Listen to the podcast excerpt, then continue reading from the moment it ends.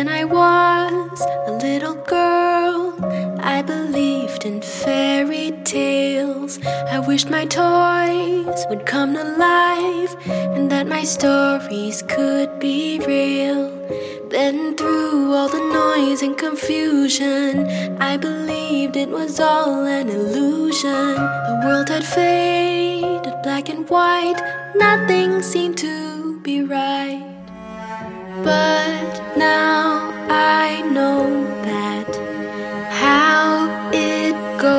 that my dreams never die. As long as I keep the magic inside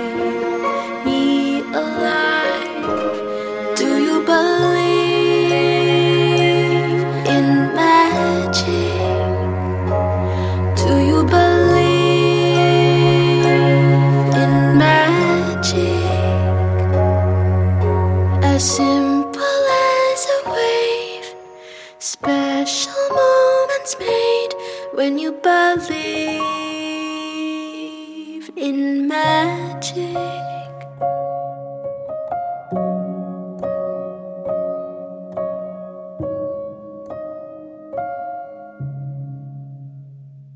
Previously, in episode 5, the Dark Elves returned to their underground kingdom, delighted with their new bangle. While the Mac creatures were out searching for the elves, they stumbled onto a very distressed and bruised Eiki Slurperdowns. Fortunately, on her travels, Eiki managed to find the secret entrance to the elves' kingdom. Jo found the nerve to travel back to Australia, only to be caught up in a time glitch, sending her far into the future. And aged Aunt Pepper had to find a solution to reverse this new dilemma. Mary had watched Jo disappear and thought how clever the Australian girl was. She didn't imagine that anything could go wrong, so she immediately started preparing breakfast. It was decided that a meal of kippers would be well appreciated by everybody when they arrived back to the town. Mary was a great cook and had the preparations down to a fine art. It was still quite early in the morning, and she thought everybody surely would be home soon. Under the ground, Seamus was still hanging on to one of the dark elves. He was so mad, his eyes were nearly poking out of his head. Let me go, you skinny bug like creature. Don't call me names. Tell me where our stuff is. The elf poked out his tongue and refused to show them where all the stolen goods were.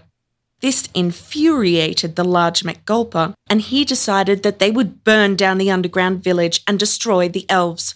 Eiki was horrified that the Scottish creatures were prepared to kill all of the elves. All they should do was find the stolen goods, give them a stern warning, and go home. The Scottish creatures were true to their nature. They were ready to spill blood. They were all yelling and shaking, their faces red and dripping with sweat, and holding their sticks up in the air, screeching a battle cry. What should I do? This is a terrible mess, and it all happened because I ran after the elves. Looks like I have started a war. Oh, dear me. What if I travelled everybody back to the village? It would stop a war. Everybody would be so confused as to how they got home. They might forget about a war. I managed to travel Jo and myself across the world. Surely a band of Scots would be a piece of cake. One could only hope that they didn't all end up in another country. She separated herself from them, found a quiet spot, and started to chant. Remembering that the Mac Gulpers and Mac Slurpers don't travel, she knew it would cause the right type of panic to defuse the war situation. Once they were travelling, there was nothing they could do. It wasn't long before the Scottish creatures started to feel weird. They stopped and stared at each other in fright, thinking it was some kind of dark magic. Blue, purple colours surrounded the group. Yellow and white light lifted them gently, spinning them around, pulling them upward and out of the dark elves' world. The elves jumped up happily, laughing at the sight of their enemy disappearing. Hooray! They're gone! We still have all our loot, and they have left with nothing. As they were lifted out of the tunnel, the large MacGulper could be heard yelling that they would be back.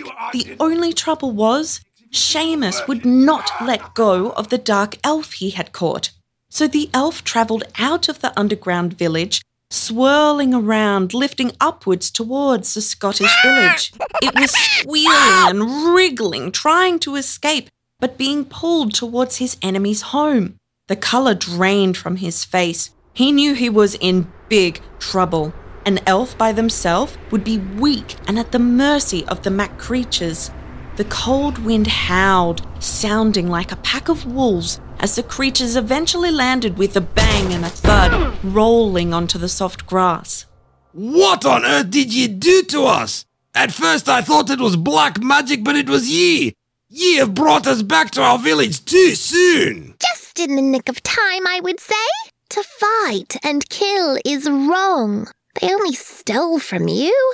They didn't hurt anyone. Eiki was a peace loving Slurpit Downs. She only wanted the bangle, not bloodshed. She was miserable as she felt that the bangle was lost forever and she had failed. Eiki shuffled slowly back to the small house to face the music with Jo. When she walked into the kitchen, Mary was preparing the food for everybody. Hi, Mary. Where is Jo? We've all travelled back. Travelled back? What travelled with you, Eiki? The whole Mac party that left to find me. You mean that you travelled everybody home? So where is Jo? Is she no with you? Jo is with you, isn't she? Nah, lass. She went and travelled to you. Do you hear her with you? No, Mary, she isn't with me. I think we have a problem. The village people were outside and not in the best of moods. Everybody yelled out and held their sticks high in the air. Seamus still had hold of the elf, his hand frozen around his neck. Let me go, you horrible creature. It's not right. I haven't done anything to you. You hae in more ways than yin. You hold your wished. Meaning, you have in many ways than one. Shut up. What do you think I am? You haven't the right to tell me to shut up, so let me go. The creatures were confused as to what to do next. The war was over before it had even begun, and hunger took priority. Rumbling creature tummies made unusual gurgling music, and everybody looked famished. Seamus decided the elf should be locked up until they decided what to do with him. He could be good bargaining power to get back all their stuff. Everybody went to get something to eat. After all, the Scottish tummies needed good hearty food to keep their engines going. It had been a frustrating and tiring night, full of disappointments with the reminder of the failure to retrieve the bangle and the villagers' stolen goods. The elf was tied to a chair in the meeting house, and everybody went to Seamus's home for breakfast. When they reached the kitchen, they found Eiki in a terrible state. Mary explained to everyone what they thought had happened. Jo had lots of trouble travelling alone, and unfortunately she's disappeared. I hope she hasn't travelled to Scottish Highlands or out of Scotland. Eiki sat stunned. The only thing that snapped her out of her misery was a large spider dropping down from its web, flying through the air and scurrying along the floor, then running up the leg of the kitchen table. Look at that spider. She seems to be able to travel so fast. One minute she's flying, the next she's running. It dawned on Eiki. Maybe Jo flew through the air so fast that she managed to travel back home. That would make good Slurpit Down sense. She urgently wanted to see Aunt Pepper, and travelling was a very sensitive thing to do. Maybe Jo's mind tricked the travelling spell into going home instead of travelling to me. It may have remembered the first spell of wanting to go to the village in the Australian bush. Yes, that would have to be the explanation. It would definitely be okay, so I'm not going to worry. As far as Eiki knew, Jo was at home tucked in bed resting, and Aunt Pepper would be trying to work out how to travel Eiki home very soon. She was relieved that it had finally come to her. She was, after all, a very clever little Slurpit Downs. All it took was a few minutes to think it out. Then she woke up to another fact. While everybody was working out how to get her back to Australia, she could now relax and have fun all by herself. There was no annoying, smelly girl to have to answer to. She would now have plenty of time to get to know her new friend Seamus. Of course, Eiki was right. The mind is a very powerful thing, and Jo had managed to travel back home because she was desperate to see her Aunt Pepper and to get some help to save Eiki. The subconscious mind took over. It's a pity it had landed her in the wrong time. Maybe sometimes things happen and we can only think it's because there's a good reason. I just need to relax and Let the play of life divulge the true meaning. The Scottish creatures didn't travel, it wasn't in their nature. Australian travelling and chanting was all fiddlesticks and nonsense to them, and a sissy way of moving.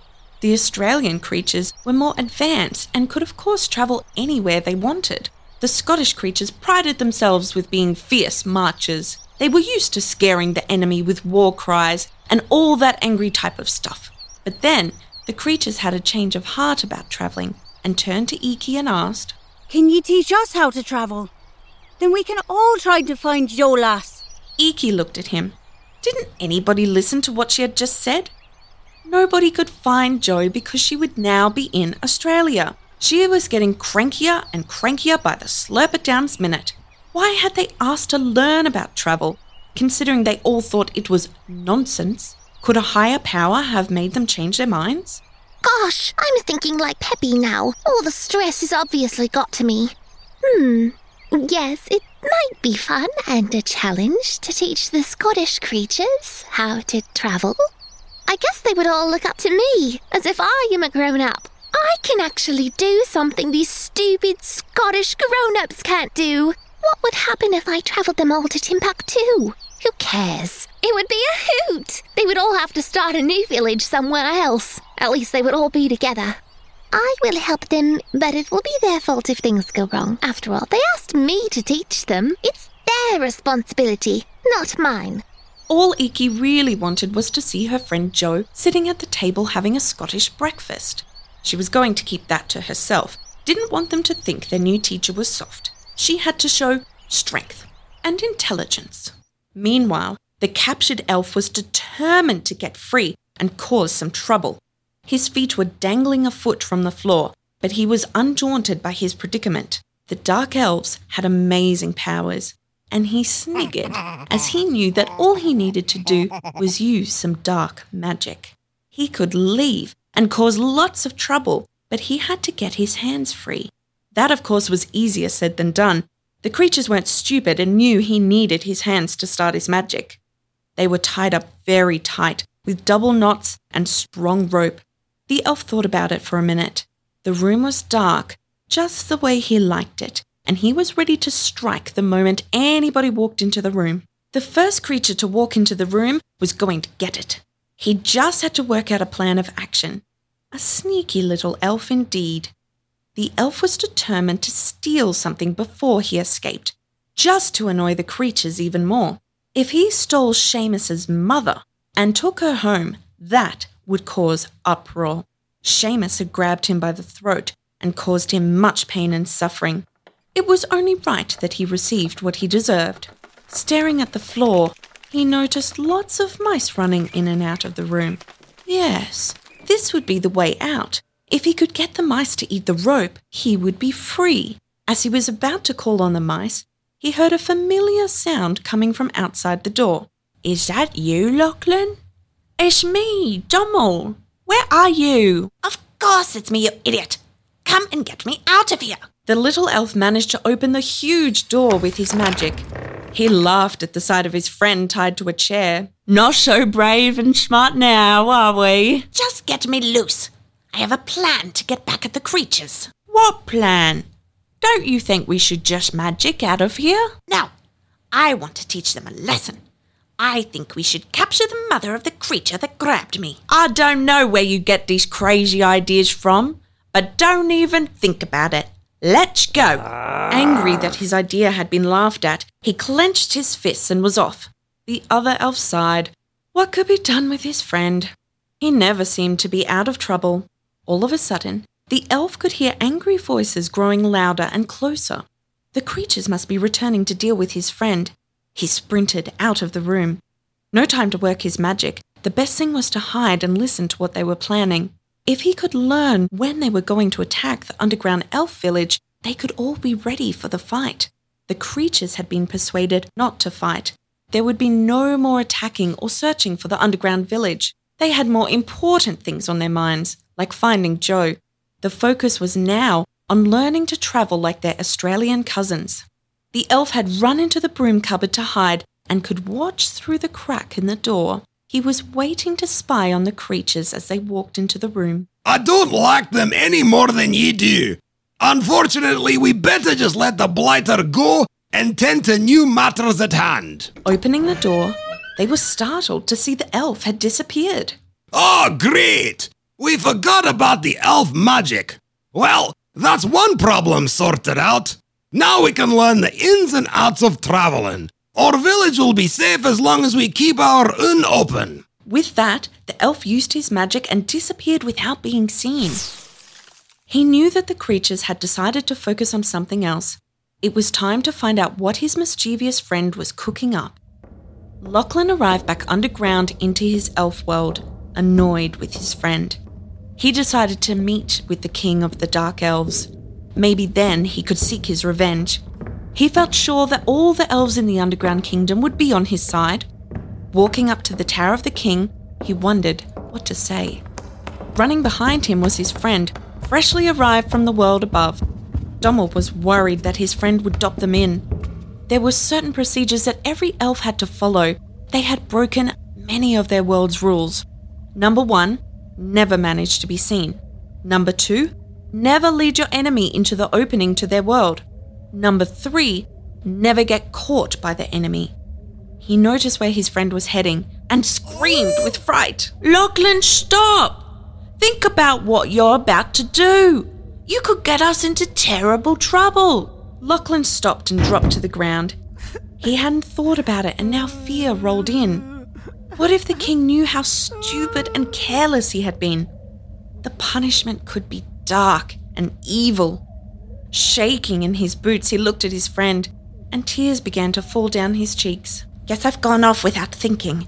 It's just not fair. Those creatures got the better of me. Don't worry, we still have all their stuff, and I suppose they will never be able to find the entrance again. That's unless you're stupid enough to lead them back here again. Dommel was right. The entrance to the underground world changed position every four hours, and its magic shifted the wooden door from place to place. It was the best security device the Dark Elves had. In the upper world, the creatures gathered around Eiki, thrilled to be learning a new skill. To master the Australian way of travelling would bring more freedom to them, and they could even disappear when their wives wanted them to do work. Just as well Eiki didn't know they were feeling that way, otherwise, she would have changed her mind right on the spot. The thought of travelling wherever they wanted tickled their fancy. Right. The first thing you need to remember is patience. A quiet mind that is full of relaxation and an understanding of spiritual awareness. Everything is possible. We as creatures put restrictions on ourselves, halting spiritual growth and possibilities that we can achieve. You can be whatever type of person you choose to be. Your habits, your behavior, your responses are all your choice. The Mac Gulpers and Mac Slurpers looked puzzled. What kind of mumbo jumbo was she talking about? For a Scottish creature to be calm and silent, it would take a miracle.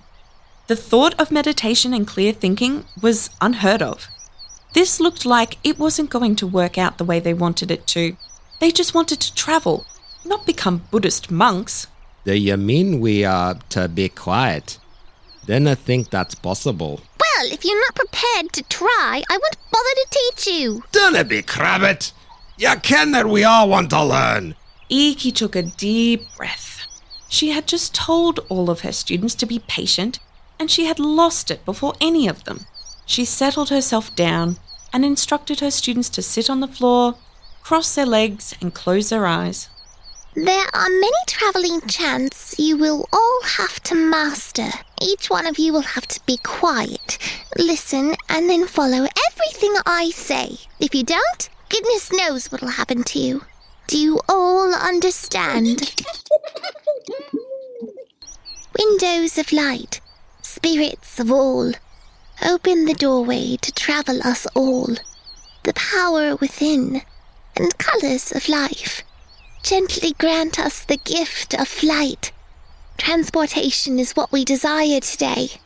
Help us on our merry way. None of the creatures had settled into a meditative state. They were all peeking through their half closed eyes. Eiki was getting more frustrated by the minute and started jumping up and down, cursing at the creatures. She was being the noisy one. They all sat and peeked in silence. Then all of a sudden, one, two, five, nine disappeared. Eiki started to panic. What on earth happened? Had they really travelled? She hadn't told them the next stage. In their heads, they had to request a destination. The day was getting worse every minute, and she was wondering if it was all worth the trouble. Bang! Crash! Outside, the racket was deafening. Eiki ran out of the building to find a sight that shocked her. She looked around and felt the laughter coming on. Wow. The creatures had managed to transport themselves outside into trees, the bottom of a well, on top of the tree houses. One was even stuck on top of the town's flagpole with his kilt flapping in the wind. You're supposed to clear your mind. Thank goodness you landed in the town. It was going to take a long time to train them into traveling. Maybe if I teach them yoga, it'll loosen up the Scottish joints. And if we have gentle music instead of bagpipes and plenty of luck, it might transform them into gentle, quiet, spiritual beings. When I was a little girl. You have just been listening to the Mysteries of Corkuparipple Creek audio tales based on the children's book by Australian author Susan Pease. To find out more about these stories or to purchase hard copies, please visit susan-pease.com. That's S-U-S-A-N hyphen P-E-A-S-E dot com. Don't forget to hit the subscribe button so you don't miss out on the next magical instalment of the Mysteries of Corkuparipple Creek. Listen, enjoy, and learn tips on saving the planet. That is a Slurp It Downs and Gulper Waters fact. Is that my dream? This has been a Corkies Group production, 2022.